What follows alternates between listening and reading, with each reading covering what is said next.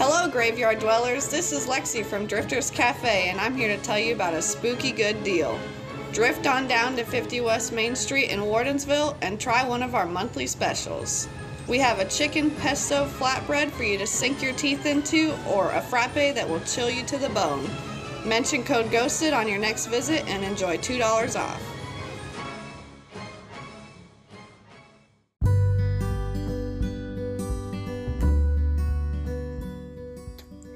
Everyone, this is Megan, one of the owners at the Bookshelf in Winchester. We sell a variety of metaphysical products including crystals, incense, candles, books, tarot, and more. Come and check us out at 106 Featherbed Lane in Winchester, Virginia. We can't wait to see you soon. You're listening to Ghosted in West Virginia.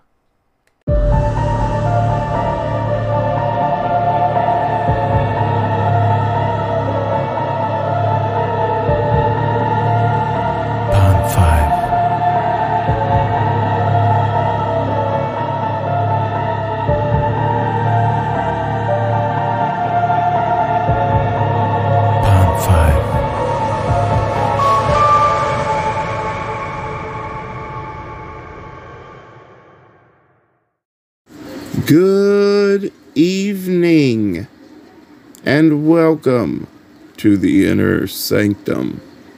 I am your host, Alec McCann, Obsessors, Oppressors, and Possessors, and with me, as always, Julia McCann and Oliver. Ah, ah, ah, Did you like that? Wow, where does that go? Behind Have I crushed him? Ah! So, um, we did an episode on Malthus, and that was really just to, uh, to dip our toes into um, the Conjuring universe. But we're only going to focus on the main. Oh, Little bird. the uh, main two movies. This one we're going to do about the Enfield haunting, which was the haunting that was featured in the second Conjuring movie. But we're going to tell the story as it is known, not as the movie did it. And this is all leading up to Halloween. Ooh, scary. Halloween will be a live episode. It will be our creepiest episode. I will say, maybe viewer discretion advised for some of the details that are in this story. Uh-oh. Uh, this may, parents, be one that we don't let the children listen to. Uh, there's nothing uh, uh, Inappropriate. inappropriate, but the stuff is gruesome that happens even before the haunting. So uh, be sure to tune into that, but also just you know if you don't want your children to hear that kind of it's violent, then don't uh, don't let them listen. That being said, the Enfield haunting is probably one of the creepiest hauntings that's also happened. In fact, uh, after The Conjuring 2 happened, the Hulu put out Hulu put out a uh, show called The Enfield Poltergeist, I believe, or Enfield Haunting, and it was um, focused on that, and it was really creepy too. I don't think I've seen it. I, I kept trying to find it, but I don't think they have it on there anymore. I'll see if I can find it on uh, a website or something. Uh, in 1977, a house in the North London suburb of Enfield was the scene of a violent disturbance of apparent paranormal origin. The occurrences were similar to those reported in other cases of the poltergeist type knockings and other noises. Oh, this child just pulled my nipple right off my body. Good boy, Oliver. Oh, man, that hurts, son. Don't you have a dog toy to play with? There you go. It's a it's a it's a giant ball of cord. If you know what I mean. No, don't, hey, don't sound like you're choking on these people, okay? People call people about that. You're fine. It's a ball. I promise it's a ball. Stop it. Okay, if you can't do honey, he gonna choke himself on something that can't even reach his throat. All right. But he likes it. He does. Um, The occurrences were similar to those reported in other cases uh, of the poltergeist type knockings and other noises with no apparent cause, doors opening and closing by themselves, furniture overturned, small objects hurled across room, picture frames ripped off walls, small fires starting and going out by themselves, and such like. The events continued just over a year, and in many cases were witnessed by neighbors, investigators, technicians, press reporters, broadcasters, police officers, and others. Man. It's a still chose to live there.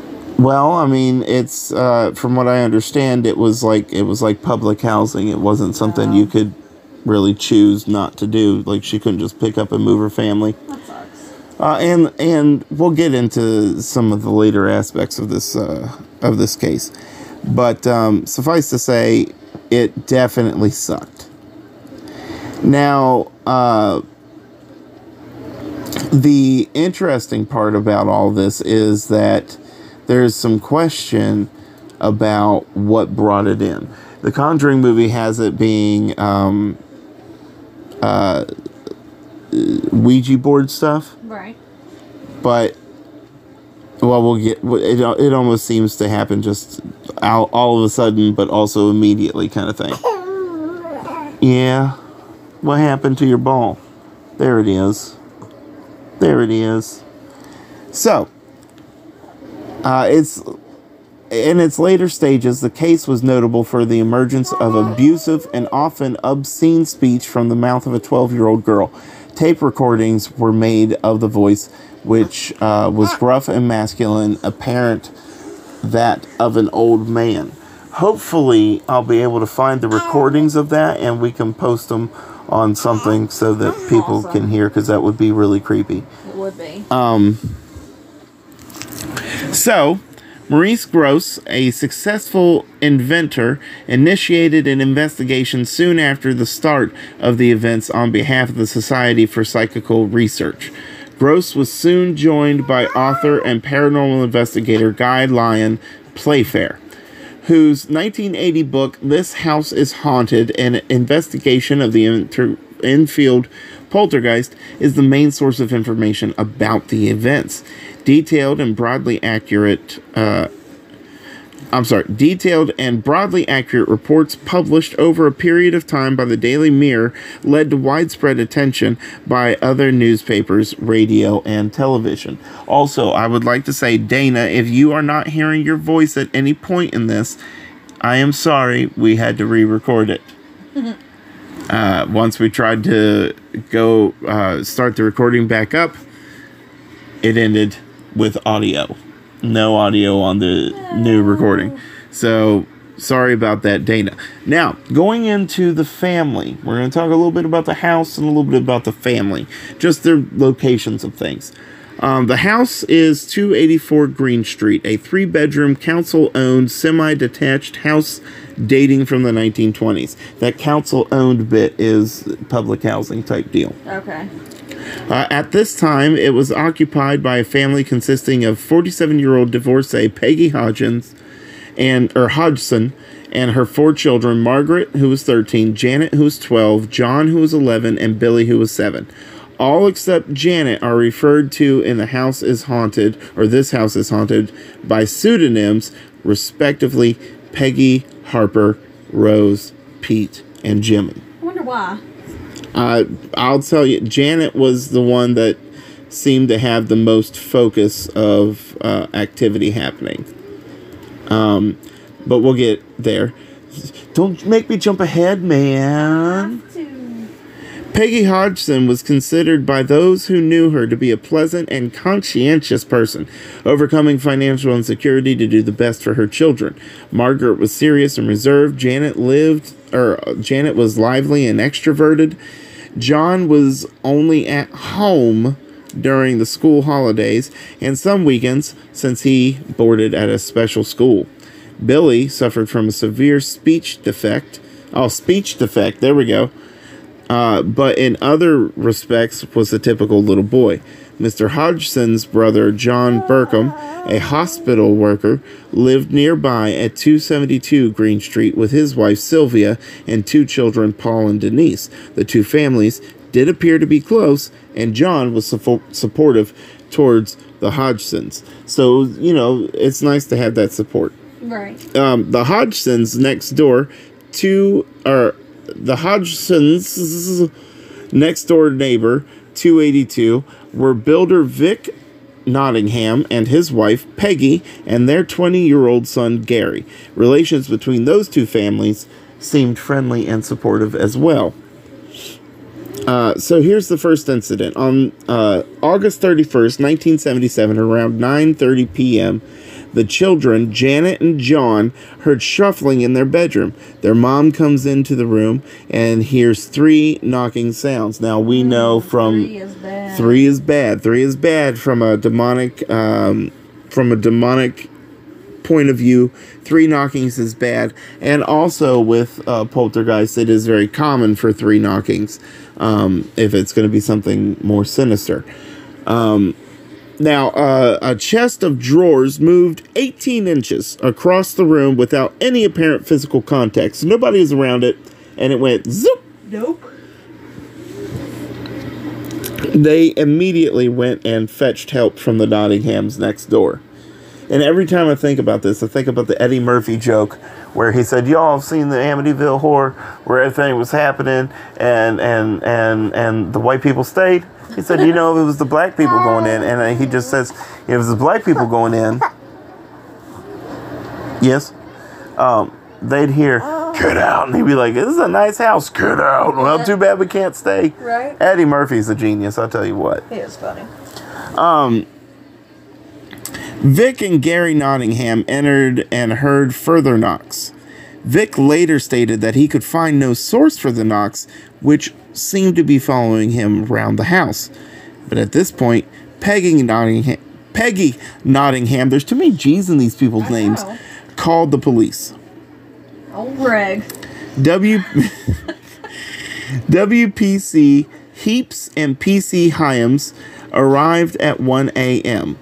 Heeps witnessed, and these are uh, police constables. I don't know what the W stands for. I thought maybe woman, but I didn't want to presume. I'm I'm not a jerk. Um, so who knows? Uh, the genderless um, police officers come into the um, come into the apartment, the house thing, and Heeps witnesses a chair move uh, three to four feet across the living room floor without any physical contact. Then they then came further knockings, uh, and the police basically said, "Um, you know, I don't know. Uh, we aren't really equipped to deal with ghosts, but good luck to you and yours." Right. Goodbye now.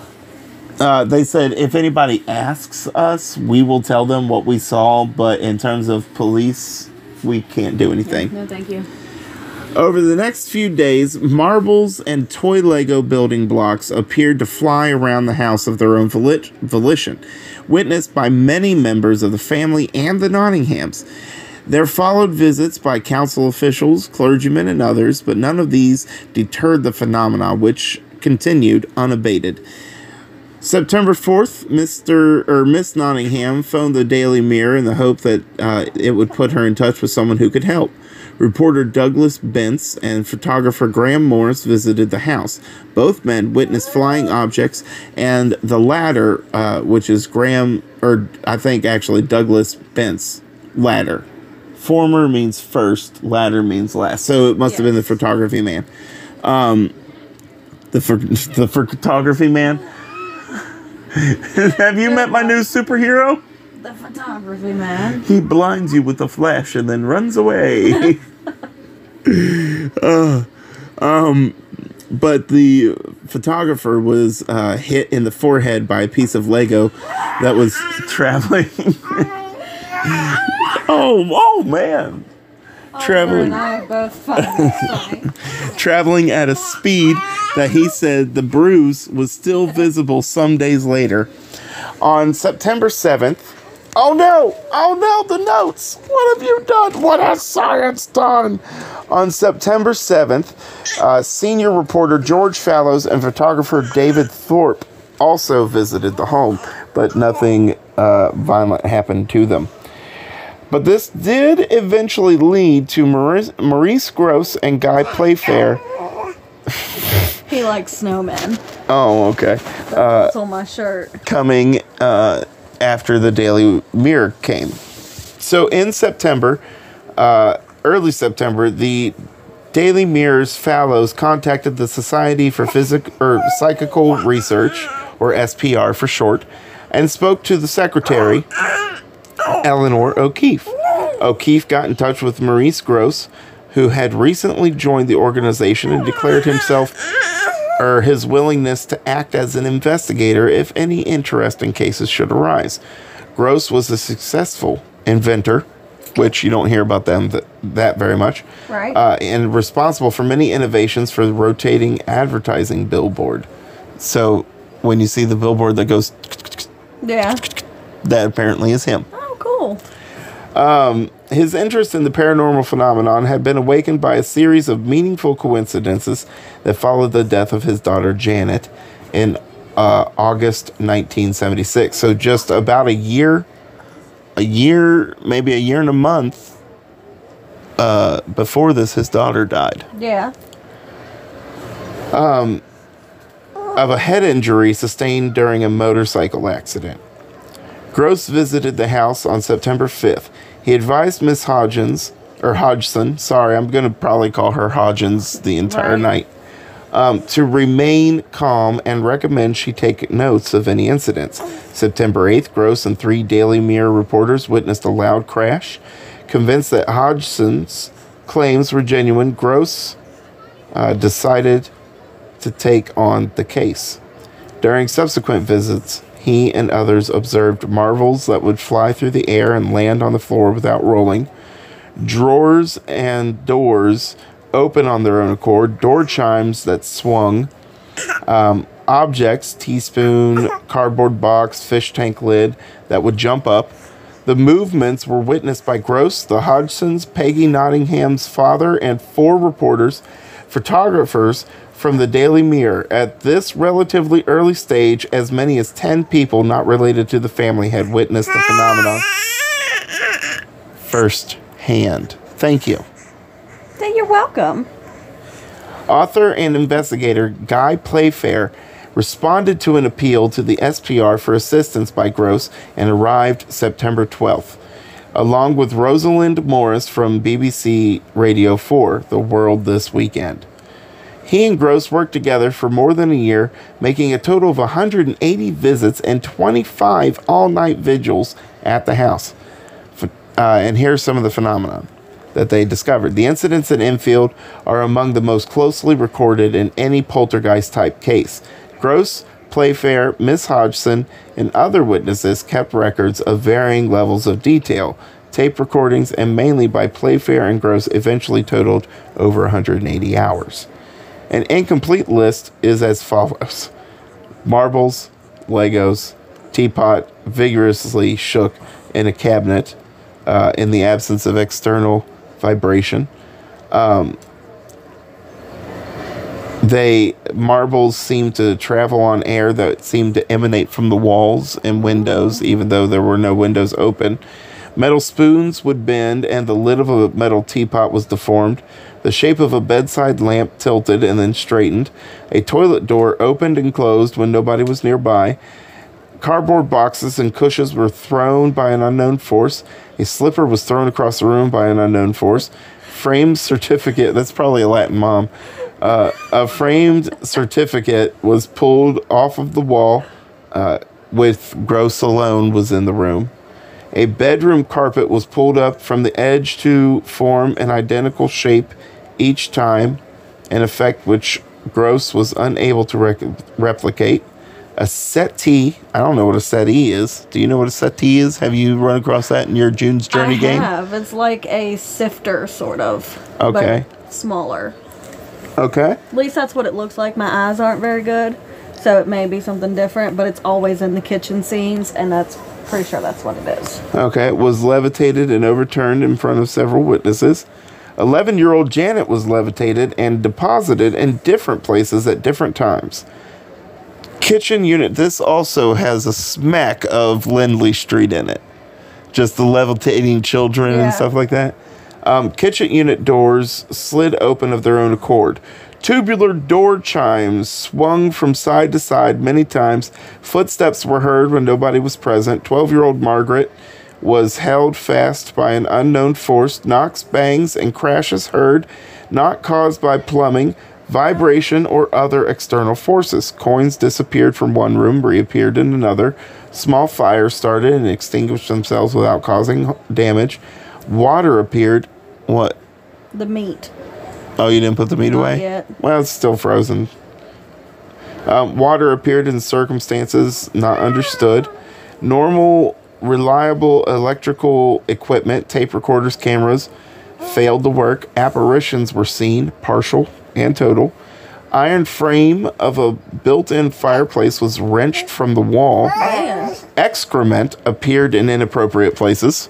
I wonder what's not an inappropriate plate. Like, it, and if it's not the toilet, inside the toilet bowl, even inside, everything's inappropriate for for excrement. Right? There were written messages. I hope not in excrement. Uh, the abusive remarks and swear words in a gruff masculine voice produced by Janet and sometimes Margaret. Some effects occurred simultaneously, many repeated at different times and places, both day and night. Some were seen by members of the public who, in many cases, had no interaction with the Hodgson family. They included John Rainbow, Y, a local tradesman, Richard Gross, a solicitor, and no no uh, relation to. Uh, uh, well, I don't want to say that actually. I don't think he had relation to Maurice. Uh, and Hazel Short, a road crossing council employee, known as the Lollipop Lady. she Nice. may be someone we need to just look at and see if maybe she was a killer. Right? Uh, that sounds exactly like the kind of name a killer would have. like a child killer. Uh huh. Hazel Short told Playfair that she had been walking numbers, or she had been walking towards number 284 to pick up her lollipop sign.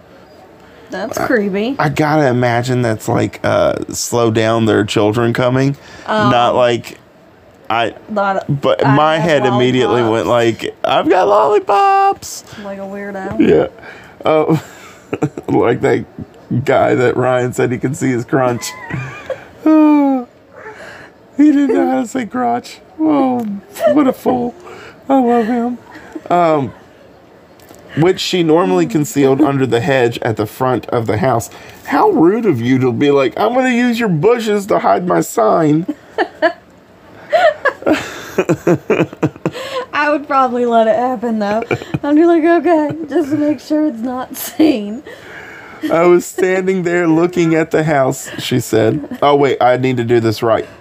Okay. Okay, sorry. I was standing there. I just Please say about your mashed potatoes too. oh, the mashed potatoes make my teeth feel fuzzy. I was standing there looking at the house when all of a sudden a couple books came flying across and hit the window. It was so sudden. I heard the noise because it was so quiet. There was no traffic and it made me jump. Then after a little while, I saw Janet. I don't know if there's a bed underneath that window, but she was going up and down bodily as though someone was tossing her up and down bodily in a horizontal position. Like as if someone got a hold of her legs and back and was throwing her up and down. Stop, stop. this isn't, we're supposed to be scary, remember? Oh, I say that as I'm about to go into another British accent. I definitely saw her come up about the window height, but I thought she, if she was bouncing, she'd be bouncing from her feet. She wouldn't be able to get enough power to bounce off her back and, come up that high.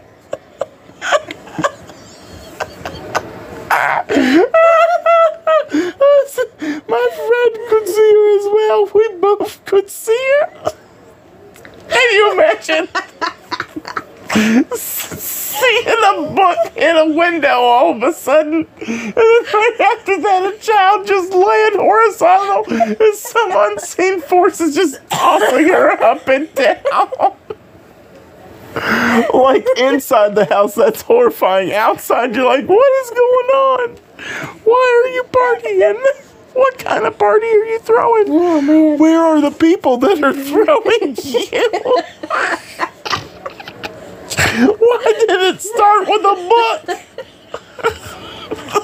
like the ghost said, oh, you know what? That book wasn't heavy enough. That book wasn't heavy enough. oh, here comes a child.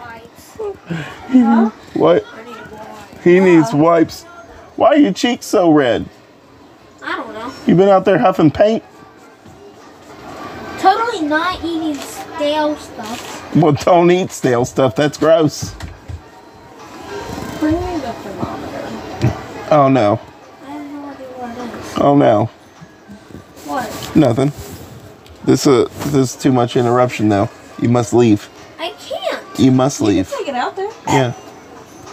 I love you. I was gonna get I'll be out soon to give you medicine. Lies. WPC. Whew, thank goodness for that interruption because I don't know that I could have. Oh man. Just. Oh man. Uh, WPC Caroline Heeps testified to the investigators as follows. On Thursday, 1st of September 1977, at approximately 1 a.m., don't you now stop.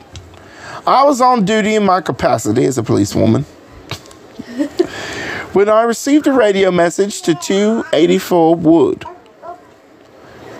Enfield. I went to this address where I found a number of people standing in the living room. I was told by the occupier of this house that strange things had been happening during the last few nights and that they believed the house was haunted. Myself and another PC, that's politically correct person, entered the living room of the house and the occupier switched off the lights. Immediately, I was like, why? Why have you turned off the lights? no, she didn't say that. Almost immediately, I heard the sound of knocking on the wall that backs uh, onto the next door neighbor's house. There were four distinct taps on the wall and then silence. About two minutes later, I heard, I heard more tapping, but this time it was coming from a different wall. Again, it was distinctive. Peal the four taps. The PC and the neighbors checked the wall, attic, pipes, but could find nothing to explain the knockings. Oh, excuse me. Oh, the PC and the neighbors all went to the kitchen to check the refrigerator pipes and etc., leaving the family and myself in the living room. The lights in the living room were switched off again, and within a few minutes, the elder son pointed to a chair which was standing next to the sofa. I looked at the chair, noticed it was wobbling side, slightly from side to side, and then I saw that chair slide right across the floor towards the kitchen wall. It moved approximately three to four feet and then came to rest. At no time did it appear. Oh, whoops. At no time did it appear to leave the floor. I checked the chair, but couldn't find nothing to explain how it moved. The lights were switched back on. Nothing else happened that night, although we have later reports of disturbances at this address. Why? Why would you turn the lights off? Like, is it said activity was happening both day and night. Why are you turning the light off? Right? Like, keep them suckers on. It's the only thing saving you. Right? That's how I would feel. Bible says the darkness did not understand the light. Let that light bulb shine. now, George Fallows, uh, a Daily Mirror reporter, as we've talked about, gave this account of events that he witnessed. Mm, gonna have to get another uh, British accent, one that's not the same. because of the emotional atmosphere at the house and in the neighborhood, ranging from hysteria through terror to excitement and tension. It has been difficult to record satisfactory data. Nevertheless, I am satisfied the overall impression of our investigation is reasonably accurate. To the best of our ability, we have eliminated the possibility of total trickery. Although we have been able to simulate most of the phenomena, in my opinion, this faking could only be done by an expert. That was actually pretty good. I wasn't expecting to pull out such a unique angry. voice. Well, that's apparently all I got in me is lively. I don't know what's going on. I'm British, or I am part of the military.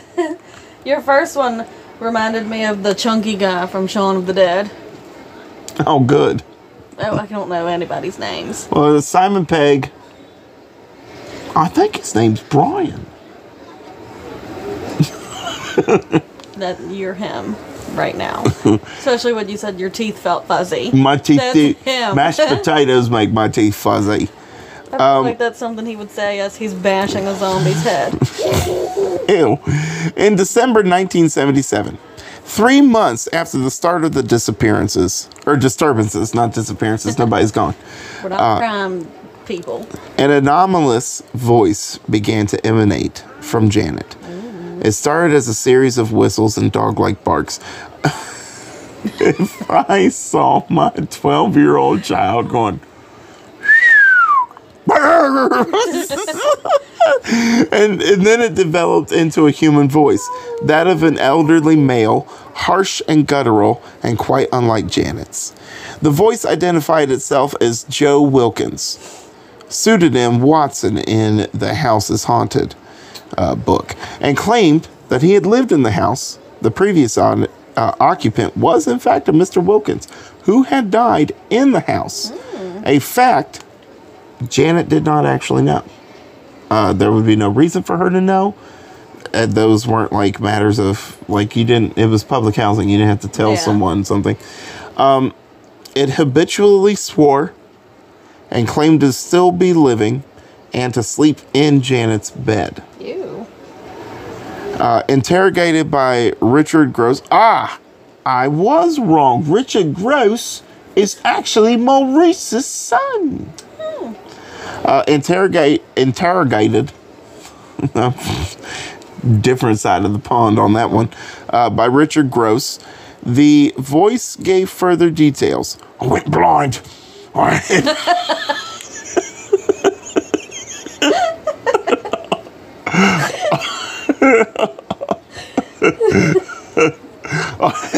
I had hemorrhage. And I fell asleep. and I died on a chair in the corner downstairs. to Stop now, to eliminate the possibility that Janet was herself faking the voice, Grosse taped up Janet's mouth. The voice continued to be heard, somewhat subdued. as, as was the case on future occasions when Janet's mouth was also filled with water. Early in January 1978, Margaret started to speak in a similar harsh voice, but without the same intensity or duration as Janet's. Many hours of recording of the voice were made, and the details of which are related in Melvyn Willin's The in, uh, Enfield Poltergeist tapes in 2019. A contact microphone placed on the back of Janet's head picked up what appeared to be a different and louder sound than her normal voice. A speech therapist approached by the investigators was unable to say where the sound was coming from or how it was being sustained. It had had some resemblance to a false vocal cord tone. John Hasted, a physicist at London's Birkbeck College, carried out an experiment together with Adrian For- Fourcin. I almost said foreskin, and that would have been bad. Uh, of phonetics. It anyway. I know. A phonetics expert at University College London. Um, they test a laryn, laryngo, laryngograph indicated in, in uh, tests with a laryngo, r- laryngograph indicated an effect known as plica ven, ventricularius. Uh, plica ventricularius. Ventricular. Ven, plica V uh, where muscle muscle tension in the throat can produce sounds independent of the vocal cords. However, there are known side effects in this condition around six weeks of hoarseness and sore throat, neither of which were exhibited by Janet. Meaning, hey, this child shouldn't be able to do this. Ray Alan, a ventriloquist, felt that the voice was being produced via the diaphragm, but this was disputed by Grosse and Playfair.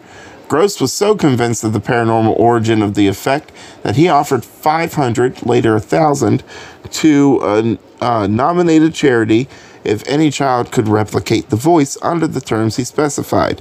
Nobody took his offer up. He was further encouraged in his conviction that the voice had an unknown source when reading of similar historical cases of people suffering possession. For example, Annalise Mitchell. Uh, at the moment when the countenance alters, a more or less changed voice issues from the mouth of the person in the fit. Uh, top register of the voice is displaced, the feminine voice is transformed into one of bass. There have been more recent reports of a similar phenomenon. In 2012, Professor Richard E. Gallagher of the New York Medical College reported the case of a woman referred to as Julia. Oh, there you are. Uh, who I sometimes. was alive then. Did I you? didn't. Uh, in 2012, yeah. Oh, I, I- thought we were still in 1977. No, I, I, I said 2012. Uh, I'm glad you're paying attention, man. I am. Yeah. Perfect. I'm also rubbing baby's feet. By the way, guys, I said to tune in at 9 and I lied to you. My bad. Um, but this This is new. woman, Julia, who sometimes spontaneously entered a trance state and uttered obscenities in voices completely different from her own. That's what I do. I'm kidding. In 2014, police in Indiana in the U.S. investigated a case where a child of Latoya Ammons displayed what she took to be signs of demonic possession, such as speaking in unnaturally deep voices. And remember, that's the Demon House people. Uh, Zak Bagans' uh, quote unquote documentary Yeah. where he went and bought that house and investigated it for 10 minutes before he got really scared and ran out. Um, so here's a variety of methods of investigation were undertaken by numbers of people between August 77 and October 78. In May 1978, the SPR set up a committee to examine the investigation by Grosse and Playfair, consisting of Mary Rose Barrington, Hugh Pincott, Peter Halson, and John Stiles. They carefully interviewed many of the witnesses, considered much of the testimony to be clear and convincing. They also sought the expertise of Charles Moses, Moses of the Southern California Society for Psychical Research, an experienced investigator. The committee concluded that there was good evidence for the paranormal phenomena described by cl- credible informants, though judgment reser- reserved on incidents that could not have been clearly observed or where witnesses were not found to be entirely convincing. They were wary of attributing a paranormal origin to Janet's other voice.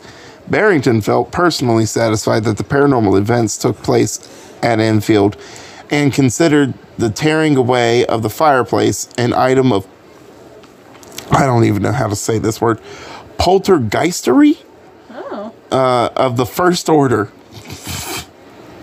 it's treason of high order.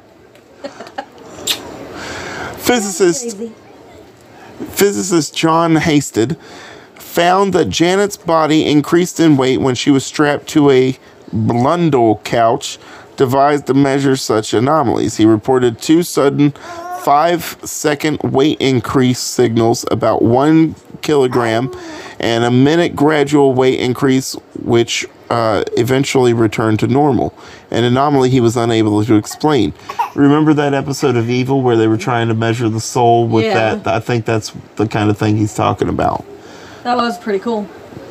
he was further intrigued by a light bulb that exploded in an unusual way, finding that one of the glass supports on finding that one of the glass supports on which filament was mounted had snapped, an event he considered very rare. So eventually, you know, he was like, oh, wait, why is this snapped? What's going on? Uh, physicist David. Now, I love that they're getting physicists in on this. They're like, let's get some people. Physicist. David Robertson carried out experiments at Enfield. He attempted to video Janet secretly, but found it impossible to conceal the equipment from her. He reported a levitation of Janet, the teleportation of a large cushion to the house roof, the overturning of a sideboard, his head being struck by a flying plate. No, thank you Right? His hair pulled when he slept on the floor of the front room. A local psychiatrist examined the girls and maintained that if they were left alone, the disturbances would stop, but this did not happen. Janet was given a detailed physical and psychological assessment at London's Maudsley Institute for Neuropsychiatry by Dr. Peter Fenwick. No abnormality was discovered, such as brain damage or evidence of epilepsy. Hypnosis similarly failed to uncover any evidence of psychological frailty. Playfair undertook some research that found similarities with some manifestations of Tourette's syndrome, including explosive utterances, barking, swearing. Uh, when medical doctors were called out, they usually prescribed calming drugs to help Janet sleep. National press reporters, photographers, and television crews used different approaches to try to uncover the reason for the phenomenon. Some introduced professional magicians to try and discover fraudulent activity. Others brought spirit me- mediums to make contact. In fact, two Brazilian mediums, Luiz Gasparetto and Elsie Dubugras, Dubugras, ugh, apparently had some beneficial effects on Janet's behavior. A somewhat theatrical performance by another medium, Gerry Sherrick, uh, also resulted in relative calm for a short while. Matthew Manning, a healer and psychic, visited the Hodgsons, wishing to share knowledge of such events from his own experiences, which he believed originated from an individual's own energy. Manning said he had experienced headaches of a similar nature to Peggy Hodgson's at times when the phenomena was about to take place. Oh, so this is just a lineup of crazy people. Um, Dono Miglig Mailing, a Dutch healer and clairvoyant, visited in October 1978, finding connections between the incidents and the death of Grosse's daughter. Because that makes sense. Right. Grosse and Playfair conceded that Margaret and Janet had sometimes tried to trick them, but insisted these occasions were very few, that they were very quickly discovered, and that the girls had then admitted their deceit. Indeed, they had held that it would not have been normal if the children had not tried to copy what they were seeing happening all around them. Janet later admitted they cheated about 2% of the time. The family and direct neighbors believed the phenomenon to be real. Those who knew Peggy Hodgson had no doubts about her personal integrity. However, some potentially credible witnesses disputed the veracity of the phenomena, often after just a few visits and some cases without having visited at all. Media coverage was typically trivial and sensationalist. You know, the headlines Terror for Family and Spook Riddle, or uh, Ghost Hunters Clash over Mystery of Spook or Spoof Kids. Phantom Fred is a force to fear. Oh my. And This House is Haunted is published in 1980. It was reviewed skeptically by Anita Gregory, an SPR member and investigator who had also visited Enfield with John Beloff in December of 1977. The pair argued that the girls enjoyed play acting. Gregory alleged that John Burcombe told her that Janet taught herself the trick of talking in a deep voice and that she enjoyed keeping strangers hopping about. Gregory also stated that Peggy Nottingham had told her that what was going on now was pure nonsense and it kept going by the investigators. Or it was just going, or it was just kept going by the investigators. After rejoinders, did y'all like that sound? After rejoinders from Grosse, Gregory repeated her suspicions regarding the paranormality, the, the paranormal. No, I said that right. Okay, of the girls' voices, and her belief that Playfair's book was far too sketchy, unsystematic, imprecise, ambiguous, and confusing to be seen as a contribution to research. But, uh, slam the dude hard, why don't Right? you? Melvin Harris, an author of debunking books, analyzed the photographs in This House is Haunted and concluded they showed the girls indulging in spirited hijinks and forcibly denying that they could be held to pre- represent paranormal events. In reply, Playfair Fair defended the photographs as follow. On the curtain, twisting sequence. Harris suggests the curtain has simply been hit by the bedclothes and knocked off the window ledge. He does not explain how the curtain then moves into the room, as it can be plain, plainly seen to do so in the first picture, instead of towards the window as one might expect. Nor does he explain how it moves to the night, the opposition or the opposite direction to that of the bedclothes, and then twists into a spiral in the pillow sequence. He does not explain how the top of the pillow doubles up in midair and changes direction, which it clearly does. Had both pillows been thrown with one hand by Rose, they would presumably have followed the same trajectory and landed together, which they did not. Such movements, he says, easily correspond with those to be found in commonplace everyday events, not in the world I live in. In later response to Gregory, Grosse defended himself against her criticisms and pointed out that she had concealed the case or conceded the case included some good evidence and testimony, being answered in turn by Gregory with more criticisms, including a complaint about lack of evidential video footage. So, Grosse and Playfair published the further reflections some years later, and here they drew the attention of large number of written and spoken testimonies from witnesses. They described in detail the constant anomalous problems that they and professionals had experienced with sound and vid- video recording equipment when they were trying to capture stuff. They bewailed the lack of balance shown in sections of media denouncing the many inaccuracies, distortions, half truths, blatant lies about the Enfield case that they had found their way over the years into print and radio and TV programs. Some journalists, they revealed, had tried unsuccessfully to bribe the next door neighbor, Miss Nottingham, with a thousand pounds if she would state that the events were all pack of lies. She and her family subsequently made uh, signed statements repudiating allegations of faking. Professional skeptics continue to criticize the Enfield investigation. 2012, Janet appeared on the television program this uh, this morning with Playfair and Deborah Hyde, editor of Skeptic magazine. Criticism by Hyde of views put forward by Mary Rose Barrington led to the correspondence by both parties in later edition of the magazine. Yada yada yada.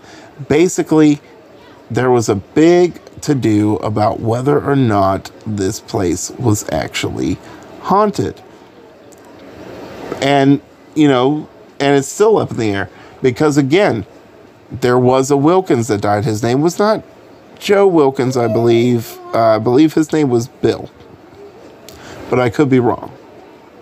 Um, Grosse appeared in a French documentary, The Strange Odyssey, in 1995. He was interviewed by a Japanese film company in 1996, at which time Terry Wilkins, some son of the former occupant uh, of the Enfield house and putative entity Bill Wilkins, confirmed that his father had died in the house many years earlier uh, in the circumstances that Janet's voice had described.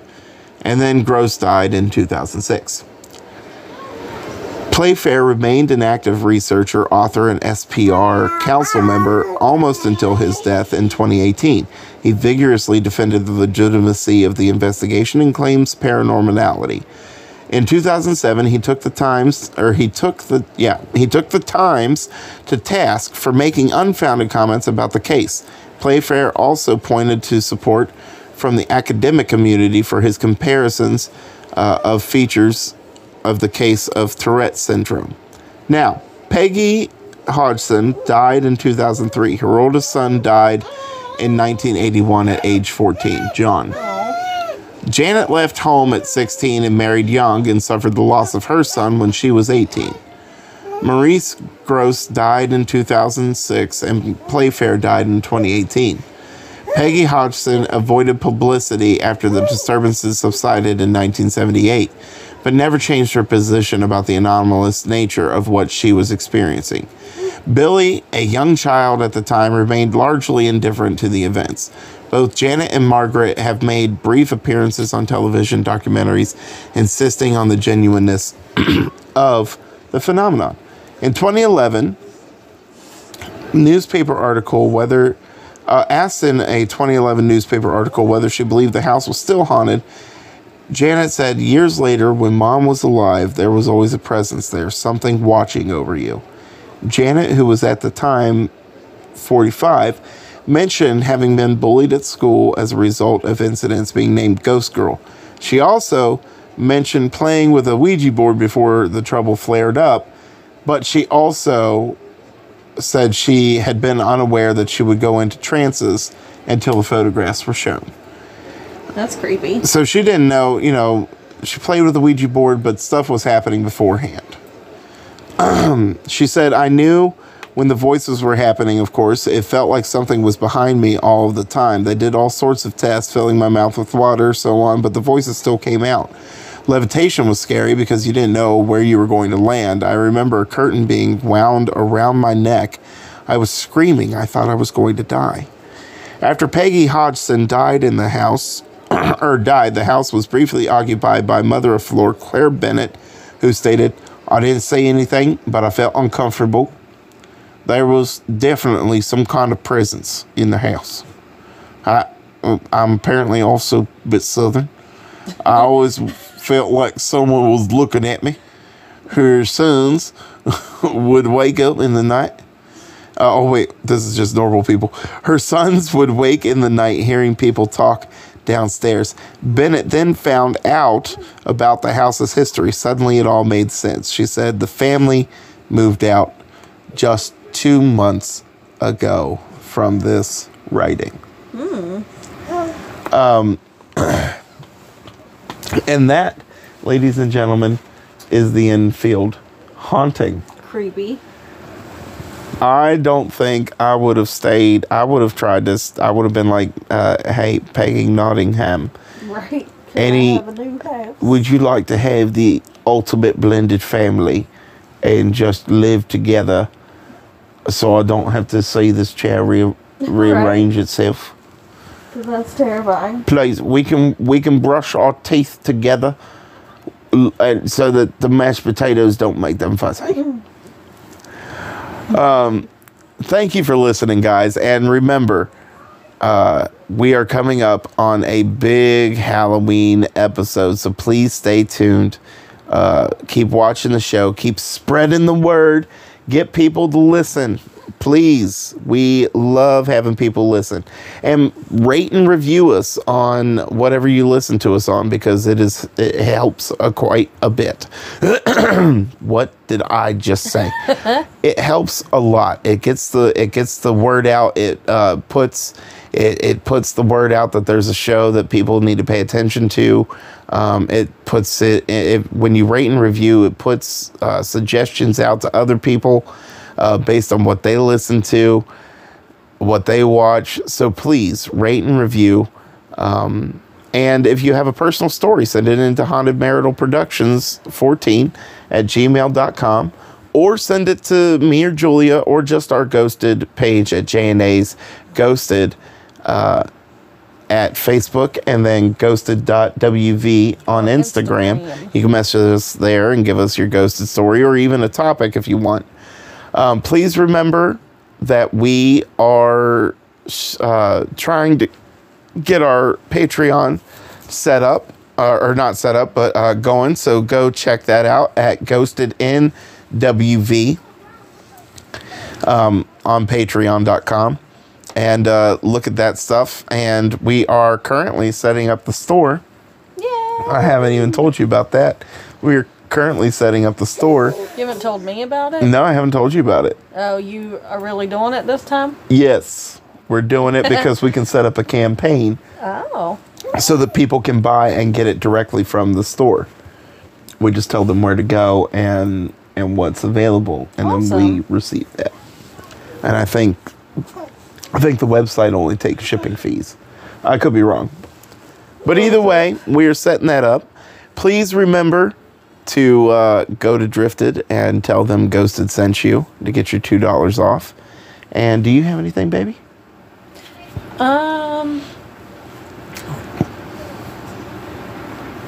All right. no. No, not yet. Not yet. You don't have anything yet? Not yet. All right. All right, guys. Well, thank you very much for listening. And as always, when you're sleeping, curl up so they don't touch your feet.